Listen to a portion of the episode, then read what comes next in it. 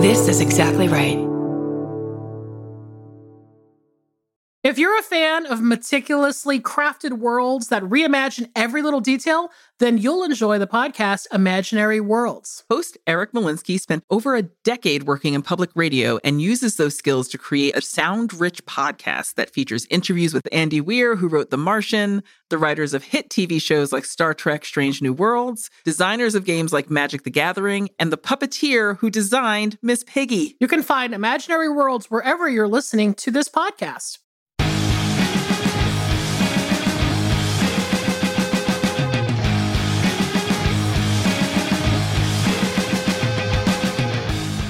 Everybody, welcome to another episode of I Saw What You Did. My name is Millie De Chirico, I'm Danielle Henderson. and we are back with you to talk about movies. How's it going, Danielle? Millie, I I don't even want to tell you how I'm doing because we have a guest so incredible that I just want to shut up immediately. I just want to shut up, which is great for podcasting to not want to speak. Yeah, we have zero time to dilly dally. Let's None. just get to it. So we have a mailbag, another epic email from one of our listeners, and we thank everybody who writes in. This one, again, rose to the occasion, and we found somebody who is maybe one of eh, one of the funniest people ever. I'm just going to say that. I mean, That's a, that's a huge statement, but I'm saying it. oh, that so. is not hyperbole. It is not hype. This is a person who genuinely never fails to make me laugh. Yeah. Every single time I watch anything that they have produced, I cannot wait. I feel like should we just introduce our guest and then read the question? Hell yes. Let's go. Okay, y'all, we are talking to someone who has a ghost living inside of his tooth. He schooled all of us and just really truly read us all for filth about how we're all paying for, for french fries that we charged to our student loans in 1995 and we're still paying for those french fries. If you don't understand what the word shamala hamala means, I can't help you and you should go find out immediately because our guest is none other than stand up comedian Kevin James Thornton. How are you? I'm just great. Thanks for having me. I'm excited Ah. to be here. Oh my God. We are such huge fans. I, Yeah. I am true. I'm not even kidding. You genuinely make me laugh all the time, and you are also from the '90s, just like us. I am from the 90s. I came here in a weird love time machine. No, we. I don't think we've we've ever been this excited. By the way, as as, Oh. as a, we were like, we almost couldn't believe that he said yes. we were like, oh my god, it's like an actual fucking superstar on our podcast. and we were very excited. Uh. Yes. I'm like, let's talk to him from my dungeon closet. This will be so exciting. uh, but you are just so prolifically funny, and I love, love, love that. Every time I look at your dates, like you're selling out your stand up all over the place. Yeah, it's been a wild dream come true the last two years of my life. Uh, how is it going? How does it feel to be like back on stage and out in the out with people and telling joke? Like, how does it feel for you to even be bringing this this to a bigger stage? Because you are a stand up comedian by trade. You do you do a lot. We're going to get into it, but how has it been going for you? I know it's been an overwhelming couple of years. But It's been, it's like I said, it's just been a totally unexpected dream come true. I had sort of retired from stand up. Um, I, I toured for many years when I was younger and I just kind of burned myself out. you know it's a it's a difficult road and um i i came back to nashville where i live and i opened a photography studio and i worked on some film stuff and uh and then the pandemic happened and tiktok happened and this avalanche of an audience was suddenly in front of me. You know i i had sort of i it it was a surprise you know so it's been a it's been a wild unexpected dream come true. Well, I'm just I'm glad it did come true. I think that it's it's also kind of strange. You can't predict anything nowadays, but you especially can't predict or for me anyway, I can't predict success based on apps and audiences because there's so many different ways for people to access work Mhm. now. yeah And so I just never know like how people are finding or accessing things. So as as an as a middle-aged person who barely can understand and get with TikTok. I can watch videos. I cannot make one to save my life. Yeah. I love that you just bridge the generational gap. Yeah. Yeah. You're like, it's not that hard, lady. Just Yeah. like press record. Yeah. Pretty much. You press record. Yeah. you just press record. I can't do a filter. I can't do a caption. I just I can't do anything. But it's really lovely that you've been able to to hit so many different types of people. Like when I talk to people about your comedy and we're sending links and we're laughing, it's all people from all walks of life and from all different age groups. Like everyone loves you. I hope you know that. Everyone loves you. It's something I'm slowly oh, becoming aware of. Like I, I have people tell me like my kids were running around the yard saying Shamala Hamala, and I've never shown them your video. Like, how is that possible? I'm like, am I like permeating the ethos of, Yes. of the world They are speaking in tongues that Yeah. she better respect. that her children are Yeah. straight up speaking in tongues. That's you are. You're part of the zeitgeist. It's Yeah. great. Oh, beautiful. And you also have your own history of in film, which I think uh Millie, you wanna do you want to ask your questions? I know you had some prepared, so I just want to give you the chance because you know I'll talk I'm forever. I'm a classic preparer. Uh, but I, yeah, I think it's interesting because, yeah, like you said, I mean, you do a lot. I mean, you're doing these viral videos. You're you're a photographer, uh, a stand up, obviously, and so. But you know, for our purposes, this is a film podcast. I just couldn't help but notice that you had made movies in the past, and I've actually seen a couple of things. I've seen um, the Stranger Heart series that you did, and um, and I just think it's awesome like that you're just so like multifaceted and you just have dabbled in a lot and you're really good at everything which is very rare right yeah, you're like a true creative renaissance man. It's really wonderful to, to watch. We can't use that word because I can't do anything athletic. So Do we have to include athleticism and renaissance? No, we make our own rules now. that's true. Oh, well but, but part of like i think what maybe speaks to your filmmaking and, and other things is that you're just such a great storyteller and that's i think part of what people love about you and connect to you uh, with is just this idea that you're tell you're telling stories about your childhood and about yourself. And I mean, you know, I don't. We're all we all seem like we're maybe around the same age, so I think that's kind of where Danielle and I connect with your videos. Is that it's all just references that we understand, and it's like everybody had that Dukes of Hazzard hairbrush, like we all know what that is, and you know, it's just that kind of thing. And so, I mean, obviously, your ability to tell stories is what makes you really successful in a bunch of different areas. So Yeah, And actually, really that's the. I mean, storytelling is such a funny word to me because it makes me think of like someone in a library with a sock puppet. Like, gather around, everybody. We're gonna have some storytelling. But um, but that is the. It's all the same thing to me. It honestly is. I mean, even when I when I thought I was retiring from stand up stuff, is when I mean, this is like 15 years ago, and I was like, I think I want to make movies. I think I want to write a script and try and make it. And I did. I had just read his name just flew out of my head. Uh he he's a guy he wrote a book about just make the movie, just make your movie. It was like in the nine it was a book from the 90s. What is Oh, his Sa- name? Save the cat, not save the cat. No, he made a movie Oh. uh oh gosh, I can't think I of can his see the cover. Yeah, yes. but yes, I know exactly. What It, it, it's it's real like renegade filmmaking like um It's got Yeah. the strip down the side. I know yes, exactly I had just read about. that book and it inspired me. I'm like, I'm just going to make my movie. And um, so I, I started reading books about screenwriting and I bought a camera and I made my first movie, like with no money. And um, I just sort of kept doing that. I eventually, the couple of things that you may have seen, I eventually sold to a small distributor that, spec- that spe- uh, specifically works with LGBTQ content. yeah, And honestly, I think, uh, but again, it's it's just storytelling. In my mind, it's not that different than getting on a stage in a comedy club and telling my stories that way. It is totally different, but the essence of it in my head is the same. yeah. Well, and I, I'm I'm also I'm a self-taught um, screenwriter as well, and having a career in TV writing is always very strange to me because I didn't go to school for it or anything. But I think that's also part of the the kind of creative ethos that that a lot of us grew up with in late 80s, you know, 80s, 90s is that just do it. So I love the fact that you just kind of were like, I want to do it, so I will. And I'm going to do it for myself. Robert And to see if Rodriguez. I- Robert Rodriguez. That's the writer of Yes. the Oh yeah. Is that right? Is that his name? That's Yep. Is it Robert. Rodriguez?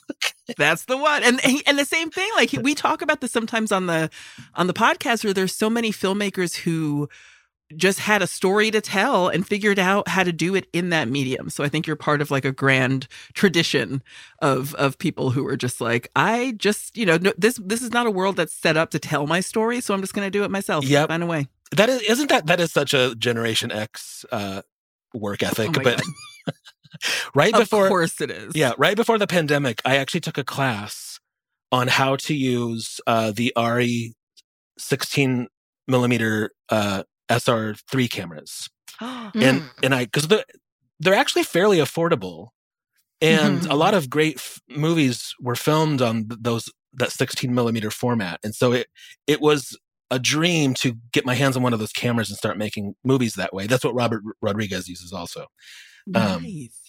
And that Ah. that's just kind of been put on pause at the moment because all of the of all the wild change in my life but Yeah. I, I still feel like someday i'm gonna go back to that and i'm gonna make little art movies on 16 millimeter film I love I think, that. of course, you will. I mean, I will work for free. Just saying, Yeah. if you need. Hi- hired Listen, I will I will be there opening night for anything. I will be there if you make a video of you going to a Sbarro in an airport or making art films. So uh, I'm a But it's- fan. and it's also it's something that I wonder if if you feel this too. That like as as I get older, for sure, I feel this. That I kind of um I appreciate having different ways to tell a story. So that I don't ever get too bored with one thing or kind Mhm. of put all my eggs in one basket. And you know, when you try, I love I love that your stand up has had this kind of regenerative spirit and regenerative moment because I think that it's very easy to get burnt out when you're doing one thing for a long Mhm. time.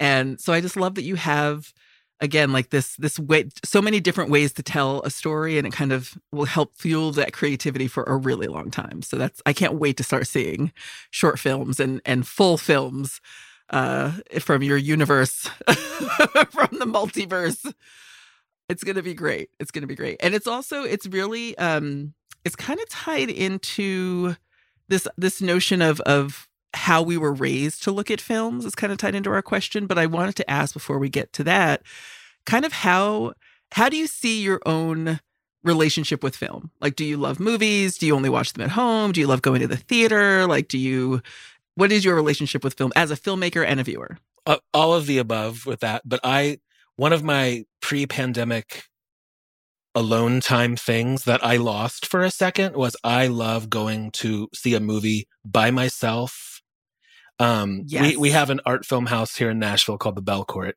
and Mhm. um it is my favorite thing to go alone and watch a really cool film they still they show things on uh 35 millimeter film you know pretty regularly Ugh. I s that's uh, the last thing I saw there was the the last Tarantino film on 35 millimeter. And, right. um, Uh, I absolutely I love movies.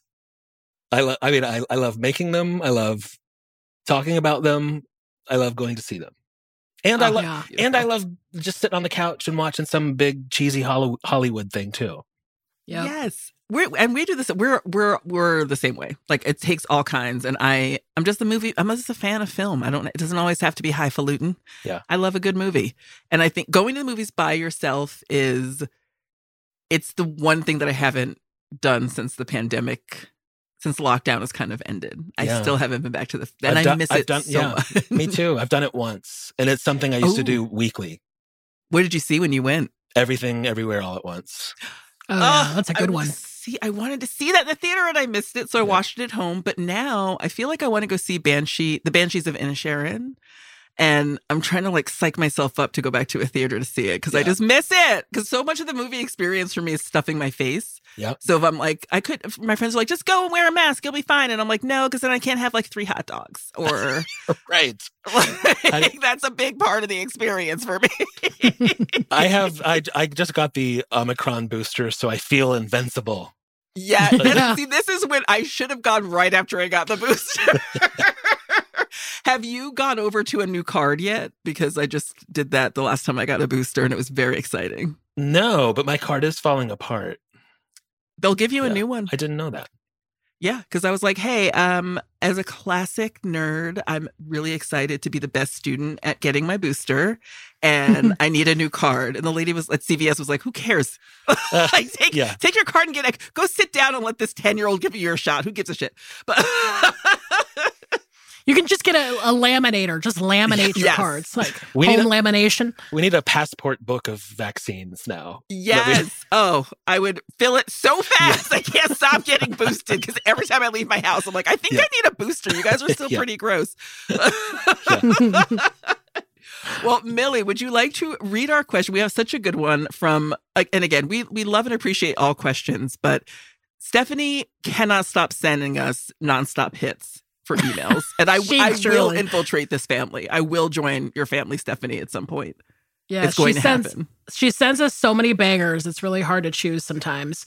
Now, okay, so this there's kind of a lot of different things going on in this question. The to be honest, the very beginning of it is shocking enough to just talk about. Um, because I think this concept is wild. But we're we're gonna obviously get Kevin to weigh in on it. So this is a question from Stephanie, of course, and it starts like this Dear Millie and Danielle, when my husband was a teenager, a video store in his neighborhood went out of business and his mom bought out their inventory. I mean, tell me everything about this family, please. I can't stop saying I love this family. Who is this mom? Oh, keep going. I I can't even imagine having a mom that would do that. Like I just can't. Okay. Um because of this, he has seen pretty much every erotic drama slash thriller ever made. Cut to present day us watching Zandalee. It's terrible. And who thought Judge Reinhold in an erotic thriller was a good idea? We wondered what happened to the erotic thriller. They've kind of vanished. If they were to make a comeback, who do you think would be the next erotic thriller king? I don't think Michael Douglas would be up for it. No pun intended. Do you have any erotic thriller favorites? Sorry, that's a lot of questions. Feel free to answer all or one or none. Love you both so much, Stephanie. That is a lot of questions, and I I truly Judge Reinhold was never. And you know that my tastes are extremely they they they vacillate wildly, but Judge Reinhold somehow never made the cut for me when it comes to eroticism. Okay, so I had to Google Zandalee. I feel like I've heard heard about it. Never heard of it. The first thing that pops up is Judge Reinhold in this really insane mustache, Mm-mm, I'm already Um, out. and Nicolas Cage is also there with a mustache. Okay, so okay. That's what you're cocaine in for. cocaine made a lot of decisions for us and it wasn't always for the best but, but i do love this notion of like first of all erotic thriller what does that mean to you guys because if you're horny enough anything can be an erotic thriller Do you remember the era of of ci- Cinemax, like late at night Cinemax? Do you think that that trend had something to do with that? Because w-. things mm-hmm. are not as provocative as they maybe were in the 80s, you know, and like late at night, you could sneak out into the living room after mom and dad went to bed. yes. yes Turn on cinema yes my mm-hmm. grandmother used to con- I li- grew up with my grandmother and she used to constantly fall asleep in front of the TV. So if I went downstairs at night, sometimes I'd be like, why is my grandma watching porn? Yeah. Like, what is going on? Because she just fell asleep watching a movie on Cinemax and then the magic hour turned over and all of a sudden everyone's naked. I totally remember that. But I Yeah, wonder if we- that has something to do with like w- maybe that seeped into more, you know, legitimate Yeah. movies in some way. Yeah. Uh, I we used to call it agree. Skinamax. I don't know if you guys called Yes. it Skinamax, of course. But there was that is what I think of when I think of erotic thriller, is my experience like of cable TV, Red Shoe Diaries. Remember the Mhm. Red Shoe Diaries? Uh Skinamax, like even HBO, like really late at night, we're always showing these like sleazy, like it always t- took place in like New Orleans Yeah. or Jamaica or something. And it's like people in like linen and they're like, you know, everyone's fucking and you're just like, oh my God, this is too crazy. So yeah, that's that's what I when I think of the term erotic thriller, I think exactly of what Kevin said. So Oh, completely. well, but but you don't you don't think of like those like that era of like Basic Instinct movies? I mean, that was Well, kind of yeah. The And I think you're right. Yeah. Like, yeah, like that kind of gave way to that more like more provocative. I think that the, the mainstream film erotic thriller was meant to be more titillating and provocative because they're like we have real stars showing you their Mhm. parts now it's not just like some lady from the casting the casting call we sent out Yeah. it's like Sharon Stone and all these Yeah. like big deal people.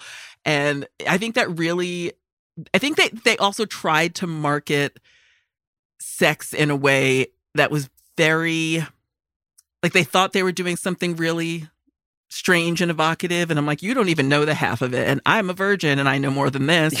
so it's kind of Yeah. like like it was kind of weird to see like what they thought was like oh my god it's so daring like he took her whole top off. yeah. Yeah. What? Yeah. I mean, it was like, you know, we talked about this movie in a previous episode, but Body Heat with Kathleen Turner. Mhm. And then, you know, you have Basic Instinct. I think that's probably like maybe the biggest erotic thriller that I can think of movie wise. Although I do love Sliver. Do you remember Sliver with the I and I and I watched it because UB40 Yes. did the song from it. So I was like into the song. But then, you know, you have all the De Pal- Brian De Palma movies and stuff and I mean, Mhm. I remember Adrian Lyne. Andrea, and then Body of Evidence with Madonna and Willem Dafoe. I Oh, mean, It was yeah. like a lot of that. Do you remember um, Angel Heart with uh, Oh Lisa. Bonet? And Bill Cosby was very upset, apparently. He was About- so mad. He's like, I'm out here literally raping people, but I'm so mad that you showed parts of your Yes. boobs on this movie. It like almost ended her. Yeah. That she Yeah. did that movie. I remember. and It I maybe kind of it so did. I mean, she sort of Yeah. disappeared after that. she disappeared for a while, but she was she was with Lenny Kravitz having a great time raising beautiful babies. But yeah, it I mean, it was that's the thing. Like there was never really a line, and you didn't know that you crossed it back then until something like that happened. Like where somebody was like, "Oh, this is too much. We can't not not a different world, Lisa Bonet. We can't do Yeah. this." and it was always so like arbitrary. I felt like it was just so arbitrary what qualified and who was able to even be in that world um, Yeah. from an acting. And they never. And we've Millie and I have talked about this a lot, but we appreciate that. Sorry, my cat is on my lap, and it's just like a creepy tail crossing my chest every once in a while. Um, but he has a lot to say about erotic thrillers. Um, but there's something we talk about this all the time how we really appreciate the modern day dong assance like now they're actually showing like full frontal male and and butts It's not. A, didn't it's a not a show if there's not a penis in it now. That's thank right. you Yeah. and and nor should it be Yeah.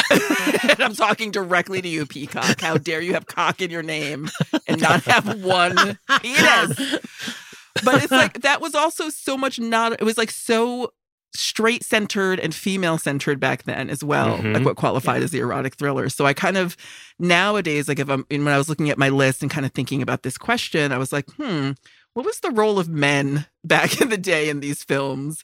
Um, because they didn't really allow them much room to be sexy like it wasn't Yeah, really I was actually going to say I, I'm I know about all these films, but I haven't seen most of them because in that era I was a young closeted gay man, and Mhm. there wasn't a lot of Mhm. appeal for me. It's like there's a man, there's a woman, it's gonna get toxic. Like I don't. Yeah. someone's gonna die Yeah, Yeah. Sharon Stone's gonna flash her thing at the camera. Like I just, Yeah. it's like I don't. The appeal Right. wasn't there for me, so I've not seen most of those Exactly. movies.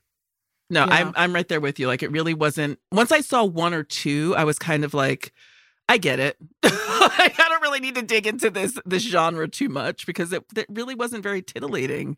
Um, you know, I I found more more titillation in like the back of the bus, the back of the school bus. Yeah. Like there was much more raunchy shit going on. on. Who are those movies geared toward? Who is the target audience for an erotic thriller? I think it was like the middle aged mom. Truly, Yeah, Yeah. I did, and that's kind of like what I was thinking in terms of them. I mean, Stephanie has said that she believes that they have vanished and that are they, will they make a comeback? I mean, I actually think now there is more nostalgia for erotic thrillers than ever. I don't know Mhm. if they're making erotic thriller films mostly because a they're only making certain types of films now and they're not geared towards adult adults normally. I mean, it's like that's what I think the erotic thriller was was an adult genre, right? For adults, movies for adults. And I feel like these days you might see you know an erotically charged television series but not like a movie necessarily because Mhm. they're just not making they're not making films for like that market as much as they used to in the 80s and 90s, right? So yeah. and it's But and I- it used to be like the ones that were geared towards that weren't geared towards the middle-aged mom were kind of like Swimfan where i'm like this is too young i don't care about any of these people or like um like poison ivy is always going to be a killer Yeah. but you know the, there was never really there was always like a, a very specific audience for each film and i don't think they ever really quite i don't think hollywood quite knows what to do with an Yeah. erotic thriller Right. But there's so much like out there, like in terms of like, there's a lot of film criticism and a lot of like, you know, sort of like re-examination of these old movies because I mean, I think it's because of us, of people our age who remember like going like, remember that like weird, sexy, like Sharon Stone movie or, you know, the Red Shoe Diaries? Like, what was that mm-hmm. all about? And then people d- rediscover things. But yeah, I don't know. I don't know who would be the next king. I don't know if they're even going to make them in that way again. Wouldn't Hard it be say. great if it was somebody so unexpected? If it was like like the My Pillow guy is the Oh, no. no, I'm kidding. Oh my God. the my pillow It's guy. Like, like, I don't know if I'm trying to think like who would be the next. That's the name of the movie too. Just my pillow. My pillow. And there's like a dagger slicing Yes. a pillow and it's, you know, there's like a high heel in the background or Yeah. some shit. A loafer, a little loafer in the background. But I do, and I do think that um that that in terms of erotic thriller favorites, because I I really try to think like, hmm, what were the ones that I love? If I can't think of who the next erotic thriller king would be, do you remember when Bound came out with Jennifer Tilly and Gina Oh, yeah. Gershon? I did watch And it, that like, actually. blew people away. They're like, "Oh my god, it's so." sa-" I thought, it, and it was a beautiful movie. Like I thought it was really well shot, and it's just, it's got so much merit in so many different ways. But that's a great um erotic thriller for me. And I also think I was wondering, and I want your opinion on this, guys. But is single white female an erotic Yes, thriller? I think so. Thank you, Mhm. Yeah. thank you, because it's like it's out of the ordinary, and they tried to market it as like just a straight up thriller, and I'm like, but she's in love with her. Can we talk Yeah. about that? Yeah. God, Like, even let's talk about it. Beyonce was in an erotic thriller, right? She was in what was that movie? Was it called Obsessed? I think it was like shit. Idris Elba and Beyonce. I think it came out in like I want to say it's the 2000s, but I, Oh, I it don't came know out the year. recently. Yeah, but I was like, wow, last 10 years. Beyonce even has made an erotic thriller. Who knew? I think that's that's what it's become now. It's become like a weird way station between uh, for- to legitimacy. Like I can be Hmm. also very sexy, and you're like, all right, I get it. But Not to bring know, it I'm back just- to the my pillow guy, but I always think of jokes a minute too late. So the the the the box, the VHS box, it says my pillow. And then there's like a dagger in the pillow and the tagline is uh the erection was stolen. like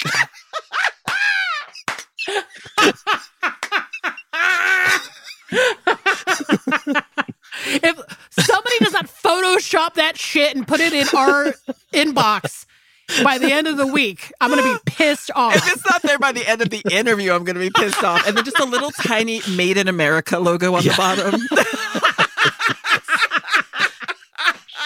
the erection was stolen. I mean, we can just end the podcast now. We are done. We did it, everyone. Thank you so much. We got there. Holy shit, that is hilarious. That's amazing. The erection was. I might not ever recover. I might not ever recover. That is the erotic thriller we need yes.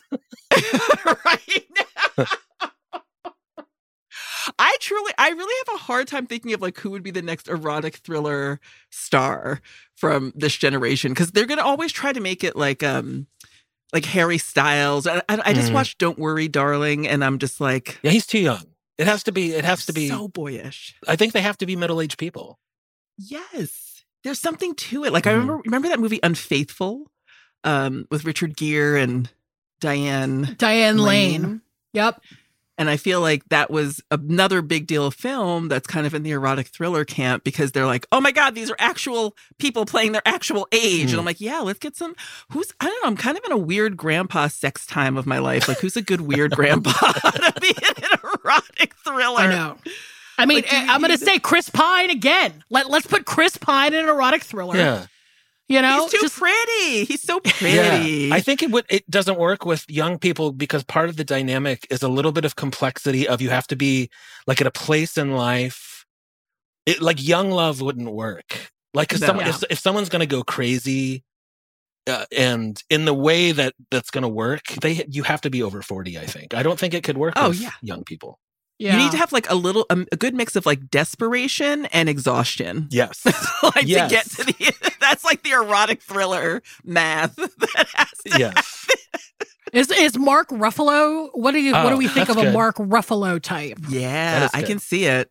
I can see it. He would be very like um he does that confused face a lot like so I can kind of see like that morphing into a sex face Yeah. for sure. Yeah. Well, but it's also to your point, I think too.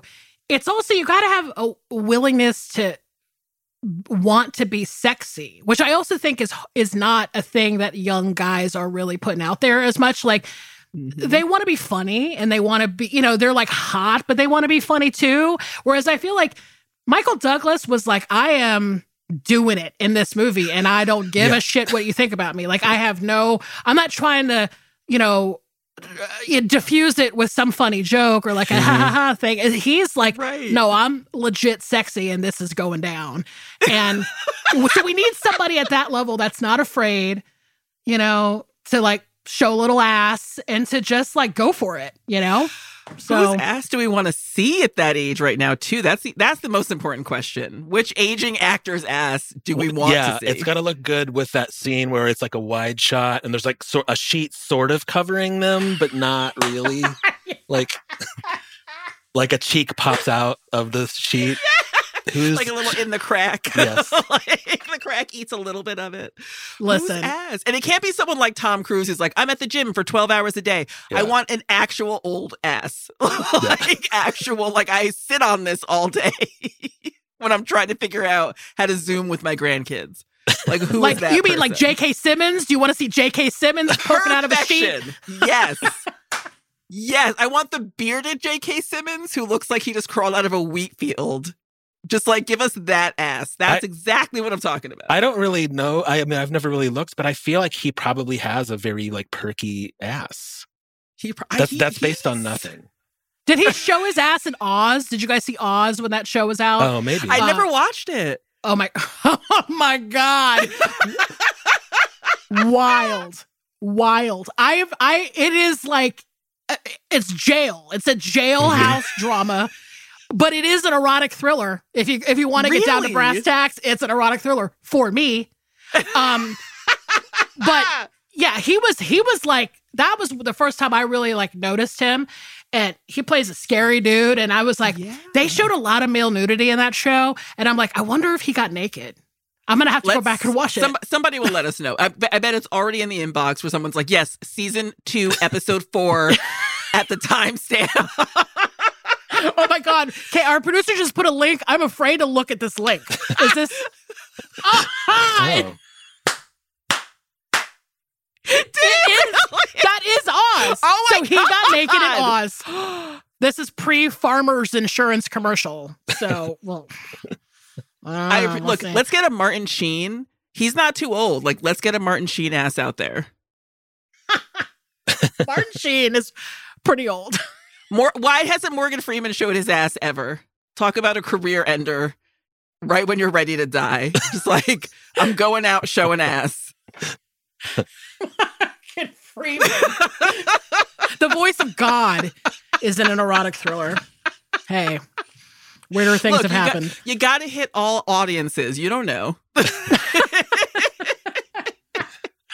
Holy shit. Well, I could genuinely do this all day, and then by the end of it, I would be on 18 watch lists. But um, I think we have taken up so much of your time. And Kevin, you are just a, again a dream. I absolutely adore you. I think Oh. you should come back anytime. I will. Um, but I want to also let people know again, like you are on tour. Yeah. It is December 13th when this episode is is being released. And um you're on tour and you're also going to the UK. Like you are I really am. doing it. Are you organizing all of this yourself? Like do you have a company helping? I just want to know the nitty gritty. Uh, no, of- the UK tour is through Live Nation. Cool. Um, but I have an I have an Wow. agent, of course, and like uh, of course. uh, we're adding. I'm gonna do probably about 50 cities in 2023. So we're we're still shit. we just started adding stuff uh, for next year. So uh, what we, we what we currently have is on my website. but stay tuned because we're adding a whole lot more. Oh, kevinjamesthornton.com for shows and merch because your merch is very funny Yeah, and really good. Really, just I, and I can't wait to see you. I'm gonna pick. I'll pick one. I'll pick a date. Millie and I will will go there together. Ooh, Maybe we'll come see you in the UK. Are we that fancy? Uh, where where are you guys? Are you in the same city? No, I'm in Atlanta, so I can Oh. actually drive to Nashville if you ever play Nashville. Well, you do Zanies, right? Isn't that the club that you? yeah, I have sort of a residency at Zanies. Um, I'm Oh, actually sweet. I'm actually working out my new material there. So um, I Oh love hell it. yeah! We're going. We're going. I'm in. I'm in the woods. I'm in upstate New York. okay. Um, but I'm not too far from. well, I'll from be in Albany city. and Syracuse in December. I'm gonna be there. I'm gonna be there. You're gonna just look in the audience and be like, "Oh my god, she's here again." Yeah. I thought she said she lived upstate New York. What is she doing in Pennsylvania? If you see two women completely doused in Shamala Hamala perfume, Yeah. then you'll be like, those two, they came. Do you They came. do you show. have people coming to your shows with like head to toe, like Sometimes, merch yeah, already? yeah. I love that. I love that. You there's never I I hate to put things in this context, but there's truly never been someone more deserving Oh, of the absolutely organic fame that you have because I think that it's you're just so naturally gifted and we just, we've just had a blast. So come back anytime. We'll be haunting your audiences. Everyone else should as well. Please go get tickets. Um, I've seen some of your clips and I just I cannot get over how truly hilarious you are. It extends beyond the boundaries of internet, guys. go see it in real life. That's where the real magic is. yes, Uh, Kevin, thank you so much for joining us. you're welcome.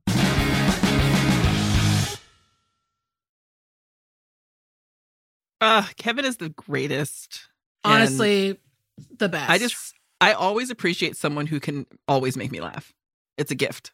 no, he's super cool, super sweet. We're very, very honored to have him, and um, hopefully we got down to the uh, question. I don't want to disappoint Stephanie. Stephanie, I hope we hope we did we brought it home for you because we we love your brain. We do. And um, as always, if you want to email us, I saw cheetahpod at gmail.com. So, are you ready to do a theme this week? I'm ready to do our theme. I'll tell them what it is, but I want you to explain it because it came from something you said. So Okay. Our theme this week is They Hate Our Secret Knowledge. And that comes from an episode where Millie and I were talking about astrology and our love of astrology. And I just loved it so much. And I think it's going to be a fun theme. So what do, what are you what are your thoughts on what you said about they hate our secret knowledge and how it applies to this theme? Well, you know, part of the reason why I said that, first of all, I was on one. Let's just put that out there. I was on one. And you know how it is when you're on one. You just kind of say stuff and then later you're like, I forgot everything that I said. But I um I think I, you know, when it comes down to it, I feel like, you know, part of part of what that was in reference to was just this idea of like you know, the people who get like really extra crazy and mean about people who like astrology almost like it offends them in some kind of way. And I just was like, fuck that. You know what? Like, they don't get us. They hate our secret knowledge. They hate, like, us, you know, interpreting things in a way that they don't interpret things. Right. And Right. anybody that's threatened by that has a little bit of an issue, in my opinion. So, Danielle, I think, came when we were doing, you know, themes and stuff. She was like, "Oh, I like that term. Why don't we try to make a theme out of it?" And I feel like for the for the theme, I I think we were really interested in like looking at movies about secrets, right? Yeah. And familial secrets and the kind of um stuff that doesn't get talked about within families, really.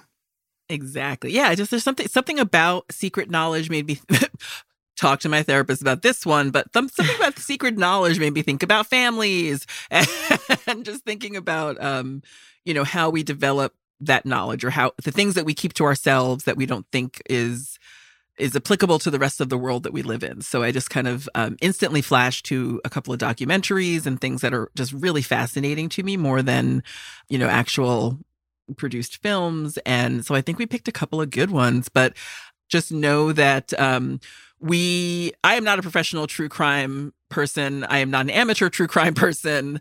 Um, I also did not make any of these movies and I don't necessarily have I'm not in the community that has a specific language or specific way of doing things. We will do things the way we always do things, which is non non offensively. Um, it's not our goal to offend anyone. It's not our goal to try to solve anything by discussing these films. And it's also, we're just genuinely taking the information from the documentaries at face value as people who are just watching these films. And I think that that's you know, there are people who take it a little bit further, of course, but we are just, you know, I'm a person who just watches the documentary. And if I want more information, I'll dig into it on my own, but I'm not going to make a federal case out of it. Yeah. I mean, look, I mean, my documentary, I mean, I'm going first this week, is a, a, a big old true crime documentary that came out a couple years ago. It has since turned into a lot of different things. I've not seen any of the other things. Let's just say that. Mm-hmm but yeah, I think it was important for me, I think especially this week, to just reiterate this idea that we are a film podcast. We're not a true crime podcast. It, I know it's hard um, when you're not discussing works of fiction because there are real people involved and there's just higher stakes with that. But like, I will be using my time this week to talk about the work, the documentary that mm-hmm. was made by Erin Lee Carr. Uh, it's very interesting, textured, provocative. It's it's a film and I and yeah. I am a film programmer, so I'm going to talk about it as a film. And you know, I guarantee you guys will know more about the, the crime than I do. Um, and like the other IP that was made. I mean, there was like a TV show and everything. So, you know, just I just want to put, you know, put that out there that, you know, uh, we're we're doing something a little different than maybe somebody else would. Let's just say that. But yeah, I'm I'm excited to talk about these. I think these are also just bare men's. These are just great films. So yeah, I'm excited ab- to talk about them. Absolutely. And both made by women, which we which we mm-hmm. love. Um, okay, so um, I'm going first. You ready to get into it? I'm ready. Can you tell that it's like the end of the year? We're just like we're like the tired mom who's like, just eat your peas and go to bed. Like, just, just talk, talk, about, about your fucking movie. movie and let's move on. I'll be sitting down in the middle of the mall. Just get your shopping done. Leave me the fuck alone. Um, I love that the mom sitting down in the mall energy that we're bringing right now. They're like, "Damn, you haven't even told, told us what the fucking movies are. Can you calm down?" if anyone's well, still listening. Danielle's favorite phrase. Can that be our next T-shirt? If anyone's still listening. well, so, my movie for the theme, They Hate Our Secret Knowledge, is a movie that was released in 2017, directed by Erin Lee Carr, and it's called Mommy, Dead, and Dearest. People thought of us as the sweetest mother daughter, best people in the world. Right off the bat, do you know exactly where you were when you first saw this documentary? Um, yeah, I was with you. yes. We watched it together. Yep. we were at April Richardson's house in West Hollywood, California. And the only thing that I remember from that night was that we could not stop talking about it after we watched it. Um, it was huge. It was a huge, huge documentary when it came out. And I want to talk a little bit about Erin Lee Carr for a second because, you know, she's the documentarian who made this film. And she is the daughter of David Carr, who was the legendary New York Times writer. And she's great. She's worked for Vice and she's worked for Vox and she has directed several documentaries for HBO, including this one. And um, I think the reason why this documentary has stayed with me for all these years is probably like a couple different things. Number one, of course, it's a story about family secrets, right? Which is the reason why I picked it for the theme. But it's also a story about a mother and a daughter which is always going to pull me in, obviously, being that I'm a daughter. And, and that's something that our films have in common for sure. Absolutely. And I will say to that point, actually to two points, both the family secrets and the mother daughter thing. I think as I've gotten older, both of these things have become a lot more important to me in terms of thinking about and talking about. I think that my relationship with my family has definitely gotten deeper as I've aged. And I think that's common, right? As you mm-hmm. get older, totally. people in your family start passing on and, and and things get a little bit more baked in for everybody. And so I think I'm at that point at my age where that's happening. So it really has made me think a lot about my family and my relationships with my parents and my sister and aunts and uncles, but my mom especially. I think it's just mm-hmm. always as a daughter, it's always just front and center. You're always going to want to you're always thinking about something like that, right? But also family secrets because every family has them. Every single family has them. Yep. And I feel like there's there's only if you if if they haven't been addressed at some point you age into the reality of them and they have to be addressed in some way. Whether it's like yeah productive or not, it gets it all comes out in the wash type of thing. You know what I mean? Yeah, it's either it's therapy, you're working on yourself, or you're just, you know, you're struggling to have a relationship with someone that because of a secret you haven't been able to. Like it's just it always manifests itself in a way that it has to at some point be discussed. Yeah. absolutely. So that's what fascinates me about this particular documentary. But also, this documentary has a lot to do with illness, which I think, you know, I've talked about on previous episodes about illness. And I just think it's a, topic that a lot of people think about. So there's just a lot going on. I think that's why um, I wanted to rewatch it again for this episode. Um, and something that I always that I really love about this documentary too is and something that I think we talked about a lot after we watched it together is that it's it's more sympathetic than I expected it to be and not in a way that excuses the crime but sure. in a way that also ex- kind of sets you up to feel like oh my god like I understand more than I thought I would about yeah. how this crime came to be. Yeah, I think, you know, after reading a couple of interviews with Erin Lee Carr, the filmmaker, I think that that was her intention. I think she wanted to show all the different complexities to the story, right? And so basically, this documentary it sort of begins in reverse. I mean, I feel like a lot of people have seen it, but if you haven't, I'll just kind of, you know, kind of give you a little bit of uh, a synopsis. But it kind of begins in reverse uh, you know, it's a young woman at a police station. She's being told that her mother is deceased uh, by a detective. And she's obviously very distraught and upset. But then the detective kind of starts going in a different direction with some of the questions that he's asking her. And eventually it's sort of revealed that she might have had some involvement. And so as a viewer, I mean, this is happening within the first like five minutes of the film. And you're like, wait a minute, what is going on here? Right. Yeah but then, you know, at that point, the film kind of moves into the backstory, which is basically this young woman, her name is Gypsy Blanchard. Up until this point that the film starts with, she was living with her mother. Her mother's name Dee Dee.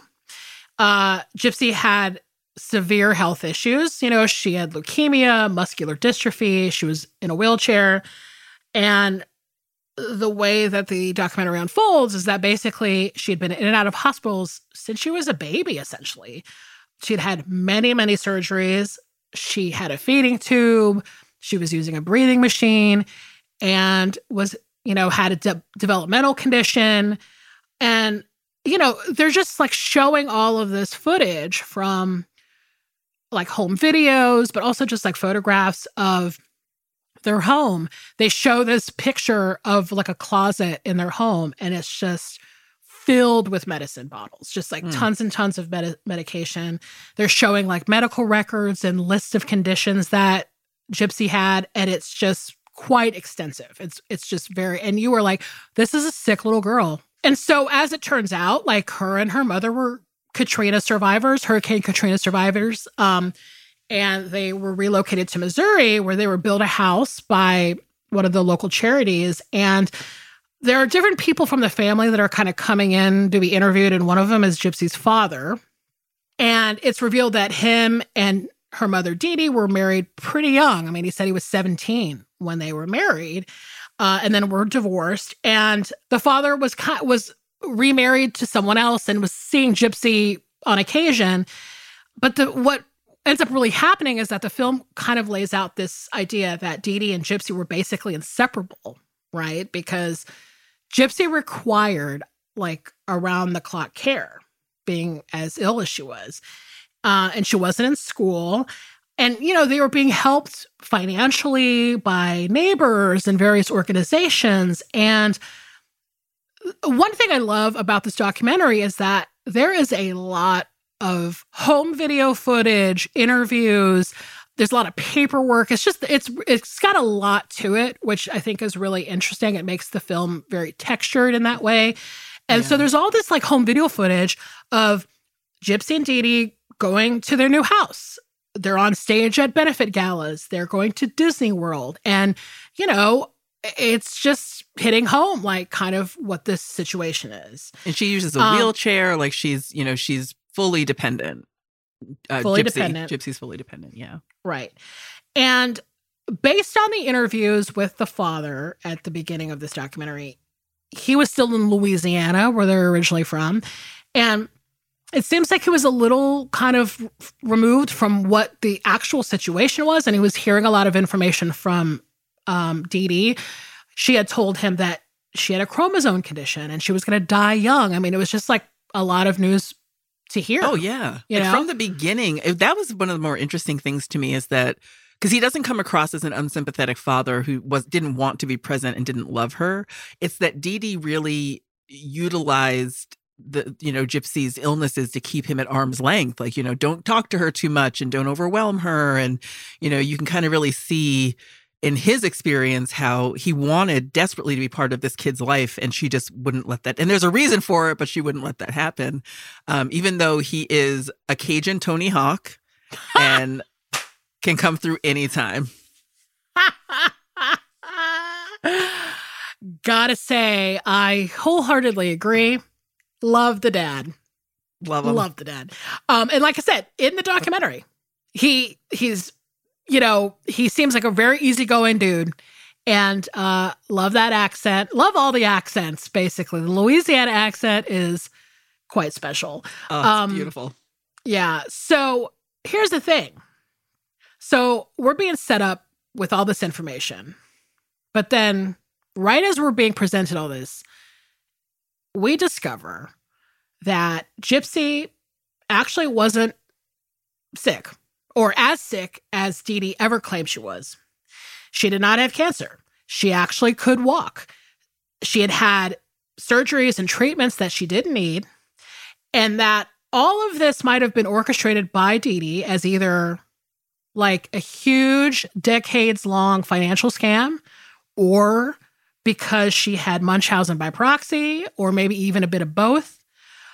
So this is the secret, you know, of the film is that this was something that Dee Dee was keeping from her daughter.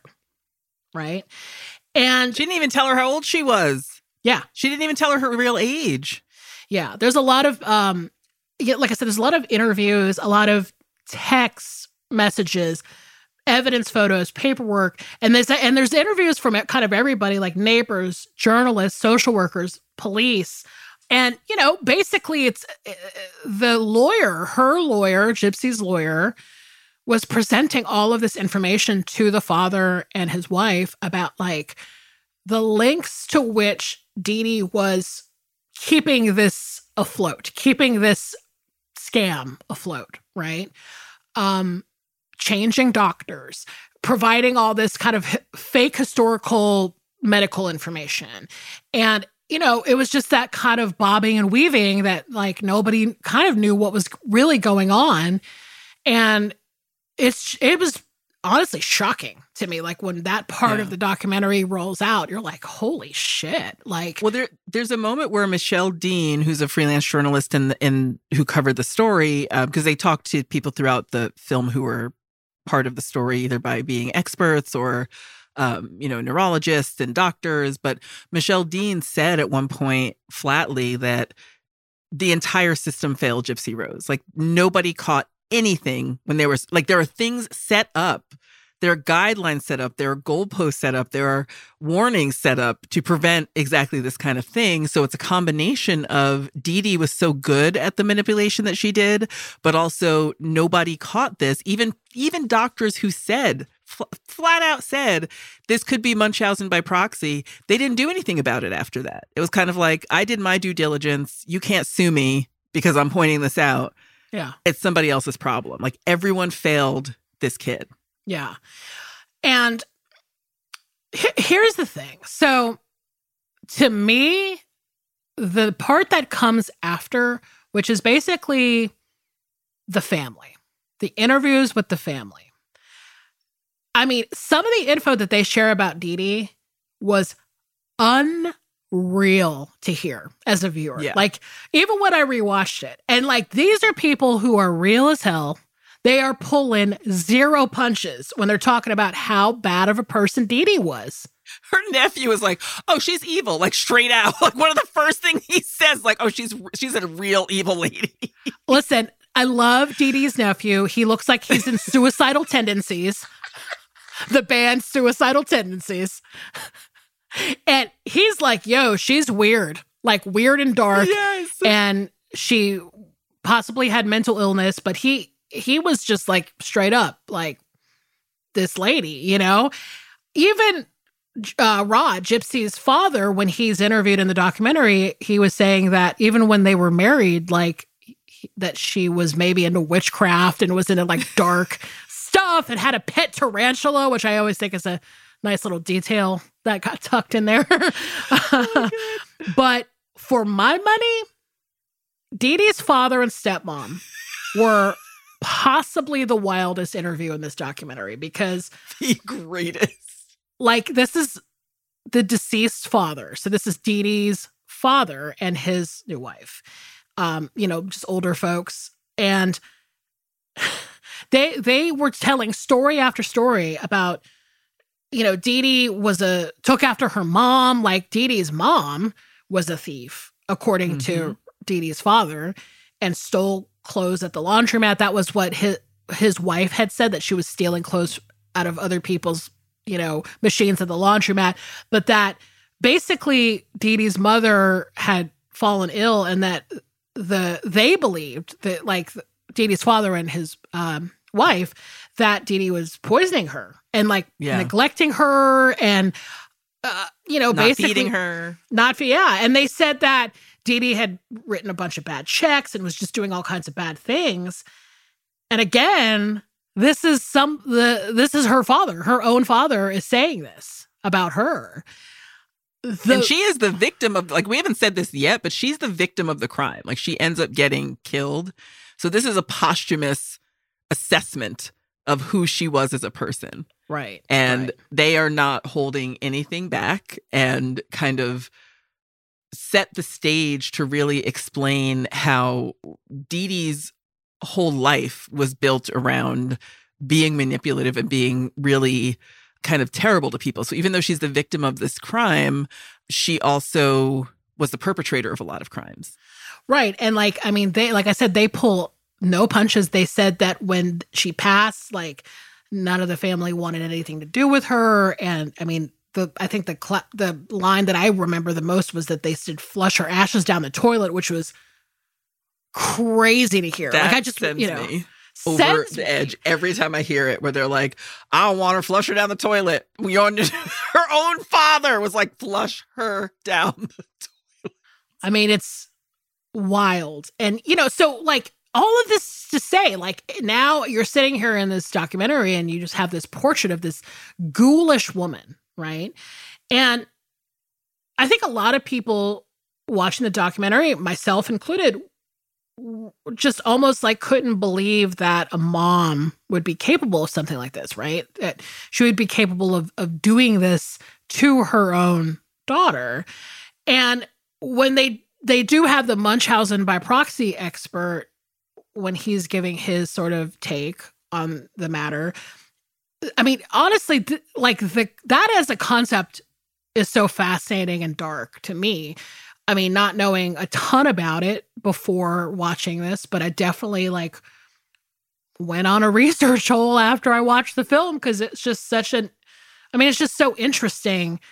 Um Do you want to tell people like bare bones what it is, or yeah, I mean, Munchausen by proxy is essentially um, somebody that believes that uh, a loved one or someone is ill and um, presents that person is sick. And Yeah.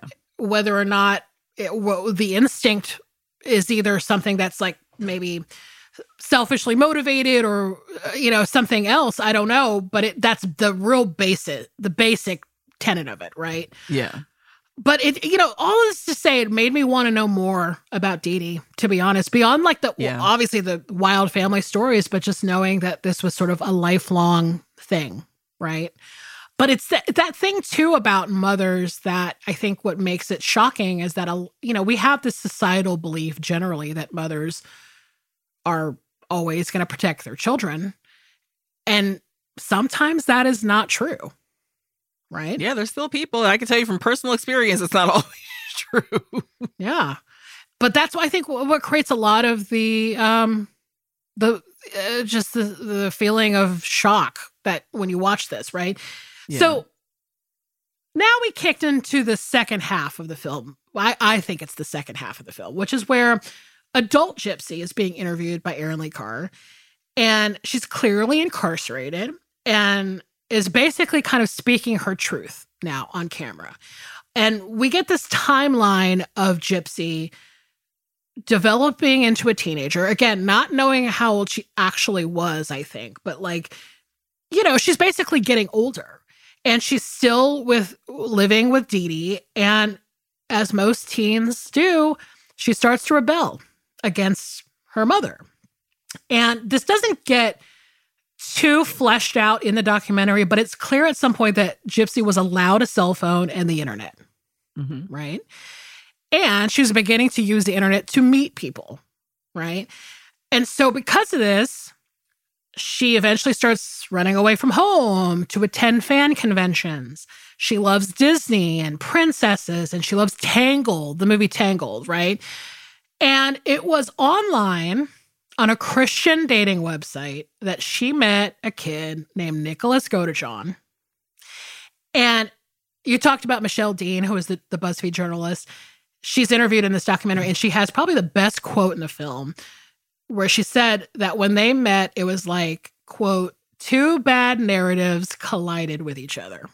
Mhm. And that pretty much sums it all up with these two, right? Absolutely. Now, what I think is really interesting is that he would like Godejohn was not interviewed himself in the documentary, nor was any of his family. The the footage that exists of them is like from the police interrogation videos. Okay. Mhm. But in those videos, his parents are being interviewed and they talk about how he has autism and Asperger's and this absolutely mind blowing news report footage where the news reporter talks about this incident involving Nicholas Godejohn, where he was in a McDonald's and was watching porn and fondling himself for nine hours. And we do have an episode called Nine American Hours because we did talk about this fact at one point. Um, can still cannot get over it. Nine hours in a McDonald's jerking it, and nobody did it. I mean, I have thought about this every which way but loose because I'm like, nine hours to do anything, let alone That's a that. shift change. That's a shift change, y'all. Somebody had to have known. Like, and I'm not saying anybody wanted to put up with it or even go there, but I'm like, there's no way that that was just left alone, like at, in any way. So I mean, he was watching porn. Even if he wasn't touching himself, he's watching porn for nine hours in a McDonald's. Like any step of this is a bad time. that still rocks me to my core to this day. Like I it's something that you and I will never be able to stop thinking about. I know it. So okay. So confounding. It's so confounding to me. Yeah. It, it's a part of the story. There's a there's a couple of moments that are tucked in that just are what? Like it makes you rewind the documentary. You're like, did that actually happen? Like did we just hear that in this And documentary? the, the things that they set up about Nicholas or, or, you know, kind of explaining who he is and how he is, um, it's this also, it's not just a confounding random fact. It kind of plays into helping set up like who he is and like what his mental capacity is and kind of how he views the world. And it leads you to kind of understand a little bit more, like looking at the text messages between him and Gypsy about kind of where where his mind was when the the event happened. Right. And like this is the thing. So you have these like two young people, probably no relationship experience. And, you know, the documentary notes that it just got escalated very quickly. And interestingly enough, it starts moving into this like BDSM realm. Mhm. And this goes zero to 100 real quick. Okay. And knowing what you saw in the first half of this film, you're seeing now these Facebook posts and these photographs where she's like role playing for him. And it's just like, wait, what? Like, we saw her in her wheelchair at Disney World, and now she's wearing a bikini. And, you know, I'm just like, what is happening? Like, it's just, it was just wild to see, like, Yeah. as a viewer. And, you know, they meet up at a certain point. They're so desperate to see each other. They came up with a scheme to like meet at the movies and they had sex in the bathroom. And it's just like, at this point, all hell has broken loose in this documentary. Okay.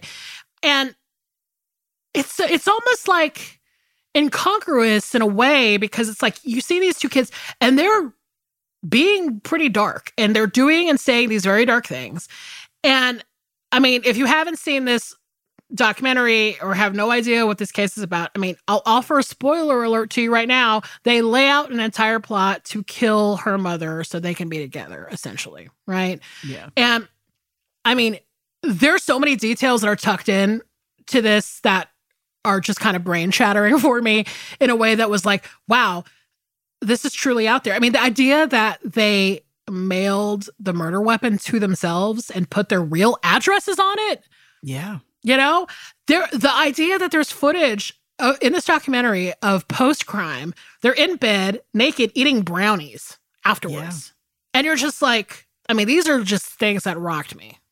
Totally. And it's again, it's set up so it's really set up well in the in the documentary where it's shocking to see that video of them after post crime and you also fully understand at least from Gypsy Rose's perspective from Gypsy's perspective you understand that she had no outlet to feel that she would ever be able to get free of what was happening to her.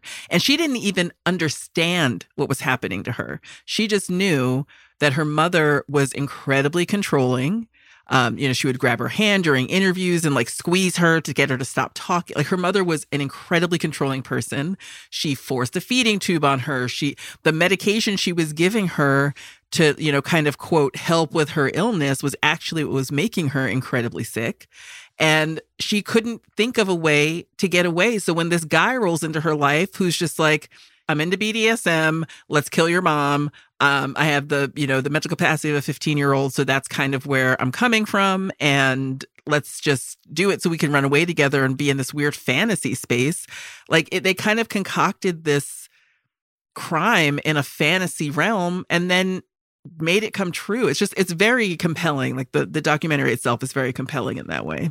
Yeah. I mean, I think that that is kind of the uh, important thing to for me to note is that the documentary is telling a story of an of the crime. It's got its own cadence, it's got its own beats like you know, there's a difference between watching this documentary and just like reading facts, right? Mhm. And there's obviously parts of the documentary that are included to tell a story. And I just feel like that's why I think I like the documentary so much is because it just hit all of these different points and it didn't feel like it was really trying it was just like laying out facts but also showing you all of these things that made you realize oh this is very complex. Like there's a lot of moving parts here. And so Yeah. and and you know interestingly enough like you know she you know she went to jail because she's being interviewed from a jail. And so there's a scene towards the end where her father and stepmom actually come to visit her and it's actually very emotional. It makes me tear up every time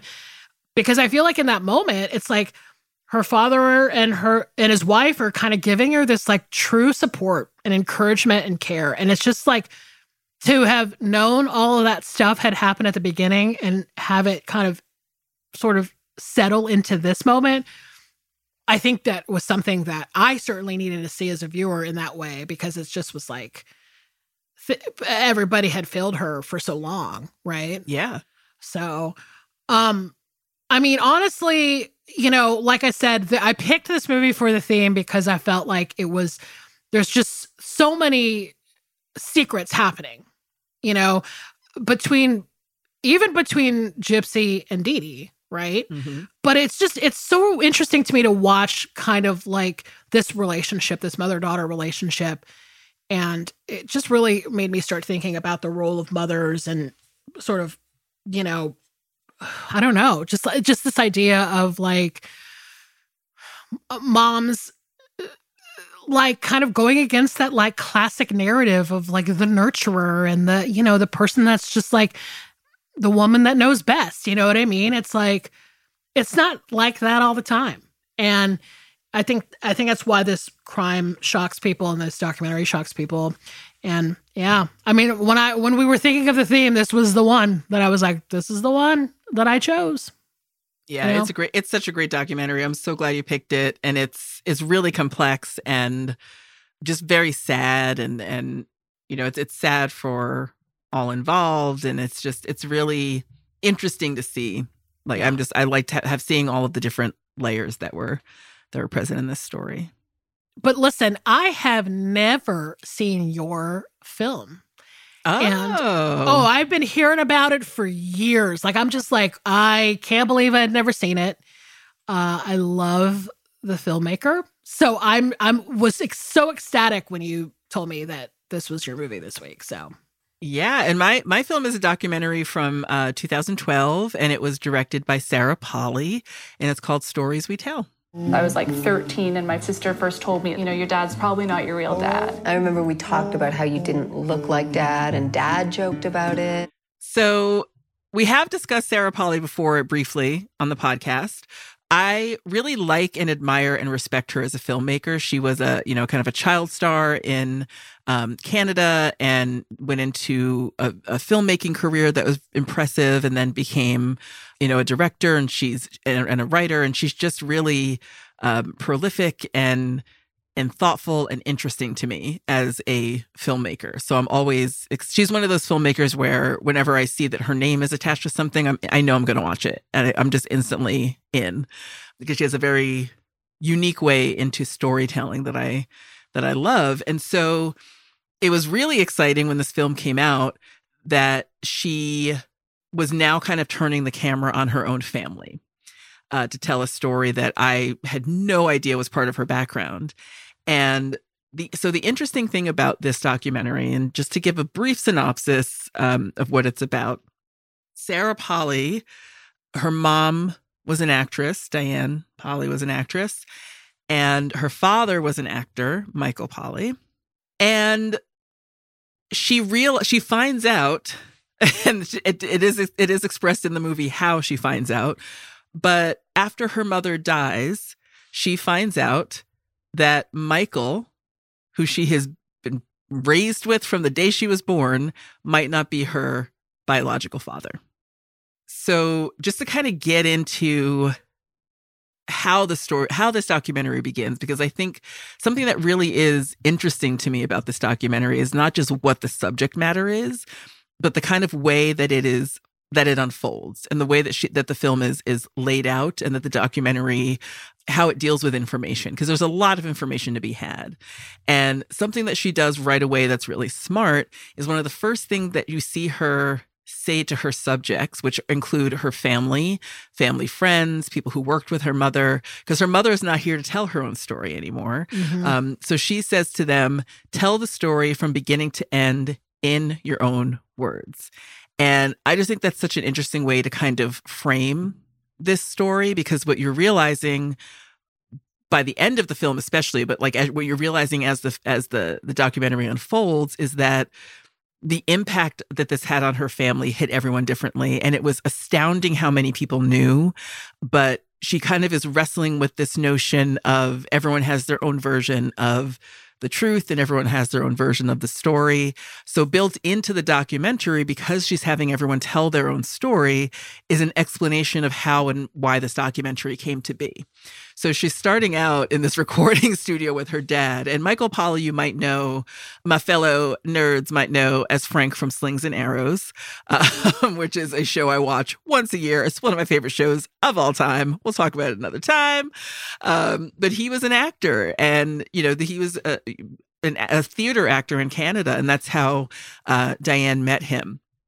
And again, like so, we kind of start with her in the studio with her dad, who's older now, and um, he has written his own memoir. So he's recording his memoir, and she's kind of directing him as he's recording his memoir, and they're really talking a lot about her mother, Diane, in the beginning. And what I love about this this documentary which is very present in your documentary as well. There is so much footage. Like the Super 8 never stopped rolling on this family. So you're seeing Diane as this vibrant woman, and they're talking about her in this way that, like, she was just free and wild and wonderful and fun. And she was a great mom and she was a great partner. Like, there's really telling you while you're seeing it in action, like you're seeing these moments of her life, these little clips of her life that really showcased how how much she she yearned for excitement and she mm-hmm. she built a life around excitement and art but she also but there's also another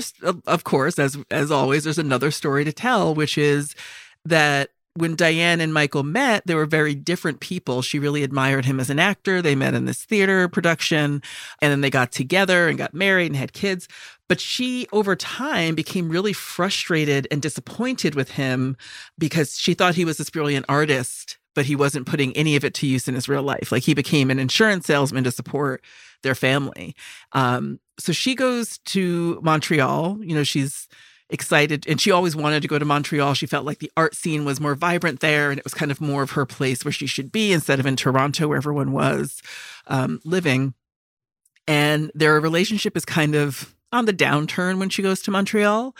Michael comes to visit for a weekend. They kind of rekindle things. Very interesting also to hear in this film the way that the kids all talk about their parents' sex life. Um, oh my god, that was wild! I thought that was so wild. wild. Right? Because they're like very open people and it wasn't lascivious in any way. It was just kind of like, you know, again, like a way to, to showcase that this is the relationship we have as a family. you know, like we knew these things or since we've become adults, we've found out these things. So they had this, you know, this great rekindling of their relationship. So when Diane comes back from Montreal uh, and she's pregnant, uh, Michael can't figure out why this is so upsetting to her. Um, and she's considering an abortion. And, you know, to his credit, he's like, it's your body. You can do whatever you want. You know, she would have been an older mom. She was, you know, four, I believe 40. And you know, she was in this. Also, what's interesting is she was in this play called Filumena, where life definitely imitates art. Uh, yeah. It was turned into a film called Marriage Italian Style, and um, it's just kind of interesting. A little interesting side note as the film develops, where you're like, oh my god, life imitates art, art imitates life, like it's all intertwined. Mm-hmm. And um, the reason that you come to find out uh, Diane dies of cancer when Sarah is like 10 or 11 and Michael's really isolated but he you know he he raises Sarah on his own cuz her siblings are all a little bit older at this point. and as it turns out the reason that Diane was upset and wasn't sure if she wanted to give birth to Sarah and have Sarah is cuz she wasn't entirely sure who the father was because mm. she'd had an affair in Montreal. So as this film is unfolding, you realize that Johnny, who is Sarah's brother, was the first person to kind of hear about this family secret because he overheard a phone call with Diane where she was talking to a friend, like, I don't know if I should have this baby. It could be this other guy's baby. But it was also interesting at that moment to learn that it was always a family joke that Sarah had a different dad because she didn't look like anybody else. Yeah. And she had red hair when she was born. And so to kind of, it's a really shocking and interesting moment to realize like what had been a family joke ends up being the path to her tracing the truth of her mother's life. So, and Diane was a fa- fascinating woman. I think that um, she, one thing I really appreciate about this film, and I think it fits in really well with They Hate Our Secret Knowledge, is that they show her as a full person. She's not just a mom. She's not just a wife. She's not just won anything. She's really creative and thoughtful and strange and fun. And they're showing all these sides of a person who's no longer with us, but doing a great job in a documentary sense of really and truly documenting a life and all the secrets that are contained within. So from the first from the for the first time I saw it, I was like, this is brilliant. Like it's really brilliant because it's subtle and the way it unfolds just showcases how great of a, of a storyteller Sarah Polley is because um, she's able to remove herself from her own narrative to get to this point where she's talking about something that um, her mother experienced. So it's, I don't know if you felt that as well, but it felt like, not like Diane was, it felt kind of like she was present, or at least that she was, she was more known in her her posthumous life than she might have been in her actual life. Well, and like this is what I think is really so cool about this documentary. Um, and like I said, fresh fresh eyes. Like I didn't see, I had just seen it, you know, when we were about to record. Um, is that I feel like it's doing this thing that a lot of documentaries just do now, which is that it does this like kind of like textured, um, like inter other like different people being interviewed about the same thing. Mm-hmm. And so it feels like I mean, and also I got to admit, like, um, it made me want a big family. Like it was just like all these brothers and sisters. And I was like, oh gosh, it, like it wouldn't be so fun to have like five or six brothers and sisters. It's like, and they're all kind of talking about the same person, obviously, but in di- their own different ways. But it's all being edited together to like kind of, you know, so it just was like a really cool technique. And I feel like that's every documentary these days is they do yeah. the same kind of kind of that kind of editing structure. But um yeah, it was it was really interesting. I mean, I, honestly, I loved um, Johnny. Like, I loved his interview. He, he, seemed really fun, but he was like, you know, like there were definitely people in her family that had like more of the humorous takes, and then there were other people that kind of provided a little bit more levity, which I think is really cool because it kind of shows you like this person is a lot of different things, right? Yeah. Yeah, they definitely. That was something that I thought was a, a, a, an interesting way to look at familial traits. Like she was show just in the way that they were talking to each other indicated how much how they used humor to really deflect a lot and yeah. get through some of these more difficult conversations. And they're not just like they're a fun family for sure, but they're also able to, you know, when you're looking at the humor of how they're talking about this now, you're seeing in a very subtle way how they've been able to move through the pain of it. Like you right. can't get to the humor of something until you're on the other side of it. Right. Um, so I think that that was really really brilliant, like a brilliant move as well. Um, and Diane, again, like you find out as after this one bombshell is dropped, you kind of find out more about her life. Like, you know, these kids are all different ages and kind of have you know different looks and you f- find out that Diane was was married in her first marriage um, she actually lost she was the first person first woman in Canada to lose custody of her children. Um, and the reason that she lost custody of her of the of her two children uh, is because she had had an affair with Michael. Like that's how she met Michael. Um, she was married when they met. And so you know she had the pain of that that she was carrying of mm-hmm. you know the pain of i've i've lost my kids. Um you know she did get to see them obviously but she did not have full custody of her kids. And also i also am in love and i have this you know more kids um and i want my family to be whole. And so they talk a lot about that in the film like through her friends and through you know michael and her her lovers and everything that that she was someone who who did she didn't hold back. Like her emotional life wasn't cloistered from the people that she loved. And so I thought that was really cool and interesting to see. So it's also, I'm not going to give away the big secret of the film, which is who Sarah's biological father is, um, because the way that that unfolds is also incredibly interesting. Yeah. Um, but I will say we we do learn who her father is, and it's so heartbreaking and interesting because on the one hand, you have her biological father watching her grow up in a different family with a different man, um, especially after Diane dies. And he'd always wanted to be with with her. He always wanted her to move to Montreal, bring the kids. Like he wanted her. He wanted what he could not have with her. Mm-hmm. Um, and there's this one scene. He loved her so much, and there's this one scene where there's a shot of him at her funeral and it just breaks my heart every time I see it. And they talk about there is there's a part where they talk about his being there and what somebody said to him um, which is just like an arrow through the heart again like it just it just felt like there was just nonstop loss and disappointment and sadness for him when it came to this relationship but he always suspected or kind of knew uh, that he was Sarah's dad.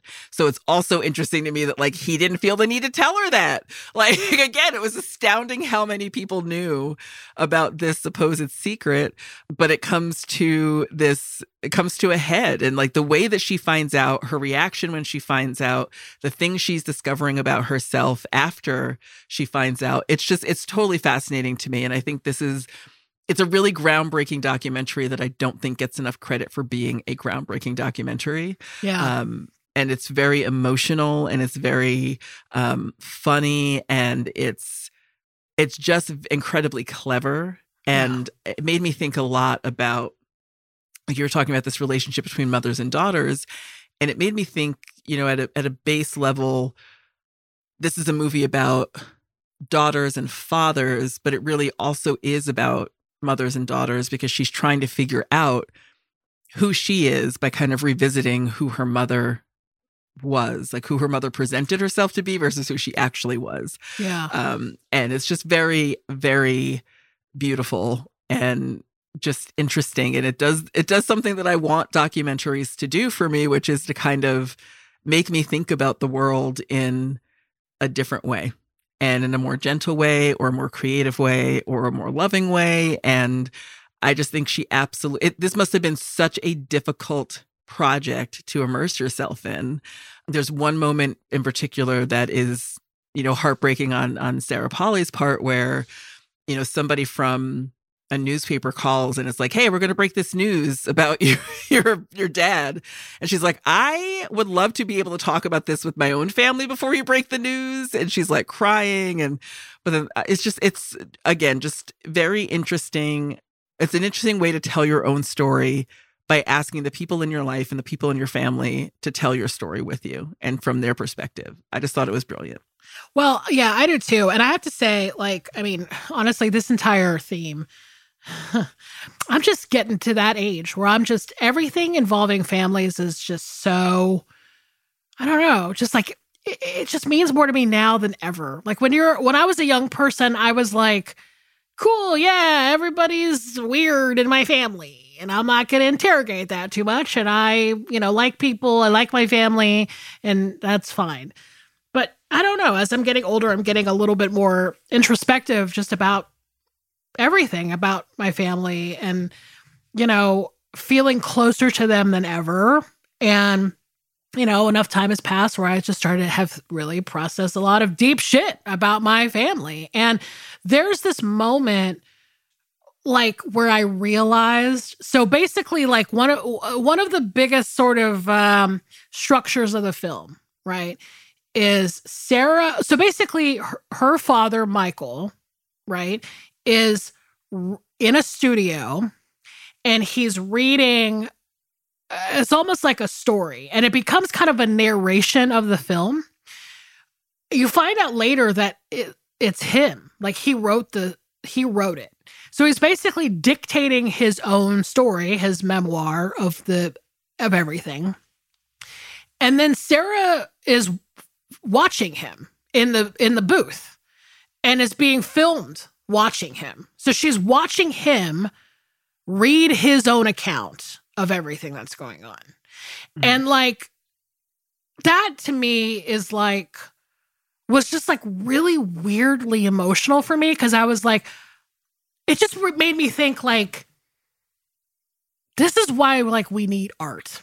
It's to help us like process emotions. You know? I'm like I can't imagine doing that with my father. Like if my I can't imagine my father writing about our family, but then on top of that, watching him read it in a documentary effectively to me and having a documentary focus on my facial expressions and me processing this information. And I just was like, that's why we need art. We need art to help us like move through stuff like this. You know what I mean? Yeah, it was really tender. It's a very tender experience. Yeah. Yeah. And I loved it. I loved that part because you're right. It is a story about a father and a daughter, too. And I just, I don't know. This to me, I, I am, I, I regret that I didn't see it earlier, obviously, but I'm just so glad I did. I mean, it's just, it was really, really textured. It, uh, it was just something that I needed to watch right now, just for my own sake. Like I said, I'm, I'm feeling very emo about family stuff at this point in my life. And I just, I wanted, I needed something like this. It was just like the perfect thing. Oh, that makes me so happy because I love, I truly love this documentary. And I think that it's, you know, I have my own questions as I get older. You know, I definitely think that it it puts me in a mindset to think about some things with my family, but you know, I work I've worked out a lot of my thoughts about my family, um, but they're ever evolving. And I think that this it's a documentary that makes me question in a broader sense, um, can you ever really know someone? And also what does it look like or feel like to be known. Yeah. And I just find that to be like just at, at its core, you know, at a very at its core from a very human perspective and connecting with the world and the world around you, I find that to be just a very interesting question to kind of be rattling around in in my head after I've I've watched something after I've watched this. Yeah. Um and it's it's again like I think about her mom a lot. Uh, when whenever I watch this film, I think about like you know how much how much are you willing to show people? How much do you want people to know? Because her her mom's life, you know, Diane's life was very compartmentalized. Like she talked about the affair with some of her friends. She talked about, um, you know, the parentage of, you know, Sarah's parentage with some of her friends. And like she kind of siloed off her life in certain ways to get through her life. So it just kind of is, again, brings up these very interesting and vulnerable and foundational feelings for me about like what does it mean to be known um and it's scary like i'm i'm not sure that i'm entirely comfortable with being known so that's a question that it makes me think about as well is like i don't i don't have that fundamental gift of a relationship with anyone in my family or my formative years that made me feel like I wanted them to know me because I felt like I was so different and so out of place. And the only way we see it play out in adult lives is through romance. And I'm not really in that space either. so I feel like, you know, it's interesting to think about what does it mean to be known and who gets to know you. Um, so I just think that again, this this film is so masterful on so many different levels. And I truly respect and admire Sarah Polley as a filmmaker. Um, she just constantly blows me away. Yeah. Good pick. Good theme. We did it. We did it. We, we did. did it. And we got one more episode coming up before the end of the year. Absolutely. Holidays are upon us, as we know. Oh my God. I think you might know what's going on, but I don't I don't know. What are the movies next week?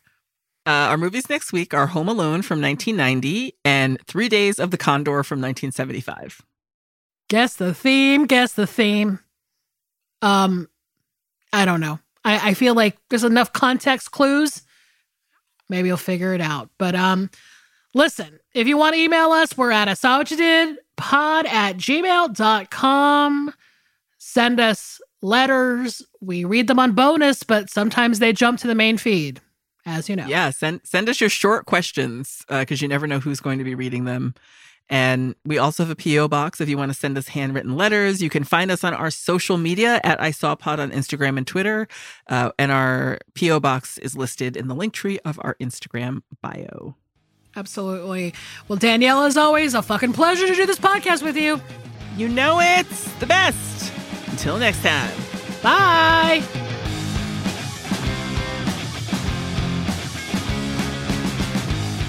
This has been an Exactly Right production, produced and mixed by Casey O'Brien. Our theme song is by Tom Breyfogle, artwork by Garrett Ross. Our executive producers are Georgia Hardstark, Karen Kilgariff, and Danielle Kramer. You can follow us on Instagram and Twitter at ISawPod, and you can email us at ISawWhatYouDidPod at gmail.